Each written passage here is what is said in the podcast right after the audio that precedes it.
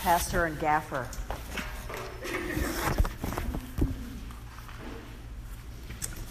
Selma, nestled against the edge of the Marin Hills. We're at the peak of Northern California's version of the super bloom. Poppies, lupin, Douglas iris, the exceedingly rare Tiburon mariposa lily, lots of ordinary but lush mustard cover the, the hills. The hills are still green because, wonder of wonders, it keeps on raining. You won't hear many folks in Marin complain unless they have allergies, in which case they don't stop complaining. Earlier this month, Jerry Brown proclaimed that the drought is over, but scientists say it's too early to parade in our rain, so to speak. It takes a long time to recover from the worst dry spell in 450 years. Just ask Zac Efron or Meg Ryan. It isn't just the wildflowers that are putting on a crazy show. San Anselmo is in full bloom too. A walk through the neighborhood right now reminds me of walking past the fragrance counter at Macy's. You're bombarded with scents, whether you like it or not, except instead of too much patchouli, we get wisteria and jasmine and Mexican sage. These are the fragrances that wafted through the late afternoon air as Rachel walked Sparky, her aging black lab over to Boyk Field a couple of weeks ago. She wasn't listening to the news or a podcast as she usually did. She needed a break from the juggernaut of the 24 hour news cycle. She'd sworn off Facebook multiple times since the election, but it was sort of like driving past a car wreck. It's hard not to look. It was the week before Easter. When she was growing up, Easter was part of the regular rhythm of spring Easter egg hunts, a chocolate bunny, and of course, peeps. Better candy than Halloween, plus, you didn't have to ring any doorbells to get it. On the other hand, you did have to dress up, although Easter's costume options are sadly limited. When she was eight, Rachel's parents did not go for her dressing up as Supergirl because Jesus is super too idea an injustice that still stung. So instead, she wore the hat and gloves that seemed to come out only for Easter, dutifully waiting in the closet the other 364 days. Here's a tip to parents when you're choosing a frilly Easter dress for your daughter, picture it with chocolate and grass stains all over it, and with one sad Michael Jackson glove, the other one having been lost, because that's what it will look like and if you're lucky, after church, not before. Rachel's family wasn't really into church, but going to church on Easter was part of the rhythm. It was kind of like the hat and gloves. They tried it on once a year and then forgot about it. She was thinking about all this as she walked Sparky past the church on Kensington. She was wary of churchgoers. She had an aunt who was an unintentional dead ringer for the church lady and just as uptight.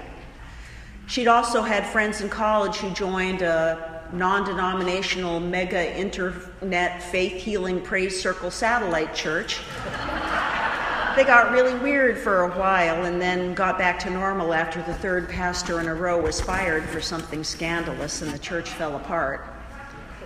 Then there were the Christians on TV, those 19 and counting people with all the kids, Billy Graham and Ned Flanders, of course, Homer Simpson's pious neighbor. Rachel did not want to give up her Sunday morning yoga class to spend time with a bunch of Ned Flanders. She wished she knew more about this church, though. It's right here in the neighborhood, with, with, and with everything going on in the world, maybe some tradition, some connection to something grounding and comforting would be a good thing. But she had so many doubts. She just didn't think she could believe all that stuff. It seemed as though religion was just another one of those things that turns out not to be true, like when your mother said, Don't eat that, it'll stunt your growth, or Don't worry, you'll grow out of your acne. But she knew and respected several people who actually went to church Besides, this church had that Black Lives Matter banner and a rainbow flag and something about climate change. A few more signs, and this church would look like the bumper of a car from Fairfax. Rachel wasn't ready to embrace the socks with sandals look any more than she was ready to be Ned Flanders. Still, this church seemed to care about what she cared about. She called Terry, her church going friend, and they met at Marin Coffee Roasters over a latte. On the way, Rachel passed the sign that shows the high water mark for 1982 and 2005. She'd lived in San Anselmo in 2005. The country's current political mess felt more dangerous than that by far. Terry, I must be missing something. I'm sort of drawn to the idea of church, you know, community, a place where people care about the things I care about. And right now, more than ever, I'm feeling a need to connect. I'm, I'm just not sure I can stomach actual church. All that believing. Do you believe all that stuff? Well, Terry said, I believe the important parts. I believe God loves me and everybody else. I believe we belong to God and we belong to each other. Then Terry said, You know, Madeleine L'Engle, Sure, said Rachel. A Wrinkle in Time was one of my favorite books when I was a kid. Well, said Terry, she said something I'll always remember. Someone asked her if she believed without any doubts, and she said, I believe with all my doubts. There's a Bible story about doubt. On Easter evening, the disciples lock themselves in a room because they're afraid. Suddenly, Jesus is there. The disciples must not recognize him because he has to show them his wounded hands and side to convince them he's really back.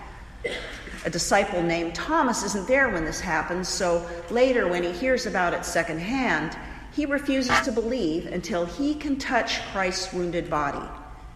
Jesus shows up and invites Thomas to do just that to touch him, to touch his wounds. Now, it isn't like the other disciples didn't get firsthand verification too, but from then on, Thomas is the one stuck with the label doubting, doubting Thomas. Kind of unfair, really. He's just the one who said out loud what the rest of them were thinking. He's the one who asked, like you're asking now. And Jesus thought it was okay. Jesus treated his questions as though they were, well, normal. Rachel looked out at Imagination Park across the street. What about Easter? How do you explain that? Here's the thing, said Terry. I heard about an English bishop who asked a group of ministers this question How would you respond if someone came to you on the street and said, My bus leaves in two minutes? Tell me about the resurrection and the time remaining. The bishop said her response would be if you really want to hear about the resurrection, be prepared to miss your bus. But then the Archbishop of Canterbury scratched his beard for a moment and said, I think I'd have asked the man where he was going, then said I'd accompany him on the journey. Terry went on, See, that's why I go to church. It's a community on a journey. Church people don't have all the answers. Not even the pastor has all the answers. They don't even think there necessarily are answers to all our questions, but what they believe in is asking the questions. And love. They believe in love, and I think that's what Jesus believed in.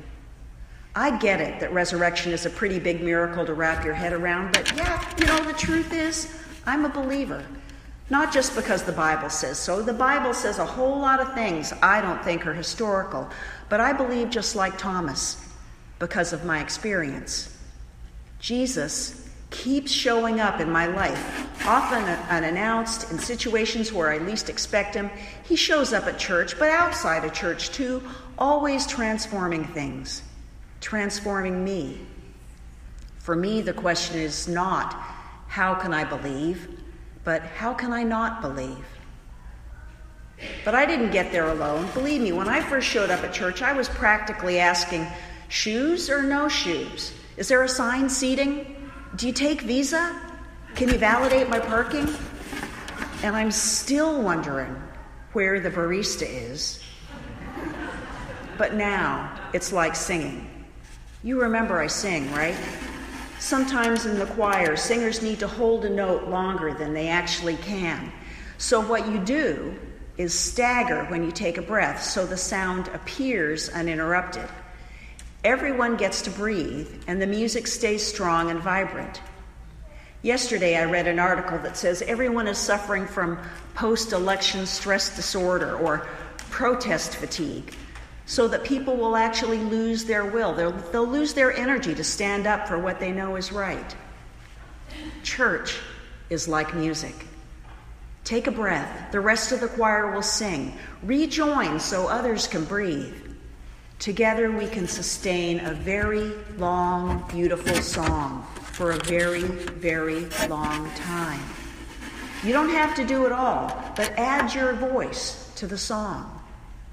Oh, and by the way, there's not a single Ned Flanders at my church. I know that's what you're thinking, because I was afraid of that too. But if there were, we'd love him. Walking home, Rachel passed the Go Public signs all over people's lawns. She knew they were about schools, but they felt like a personal message, a message to her. Go public. Take a risk. Speak up, show up, sing out, add your voice to the song. On Easter Sunday, there was Rachel going public, right there on the chancel at First Presbyterian, singing the Hallelujah chorus with Terry and the choir.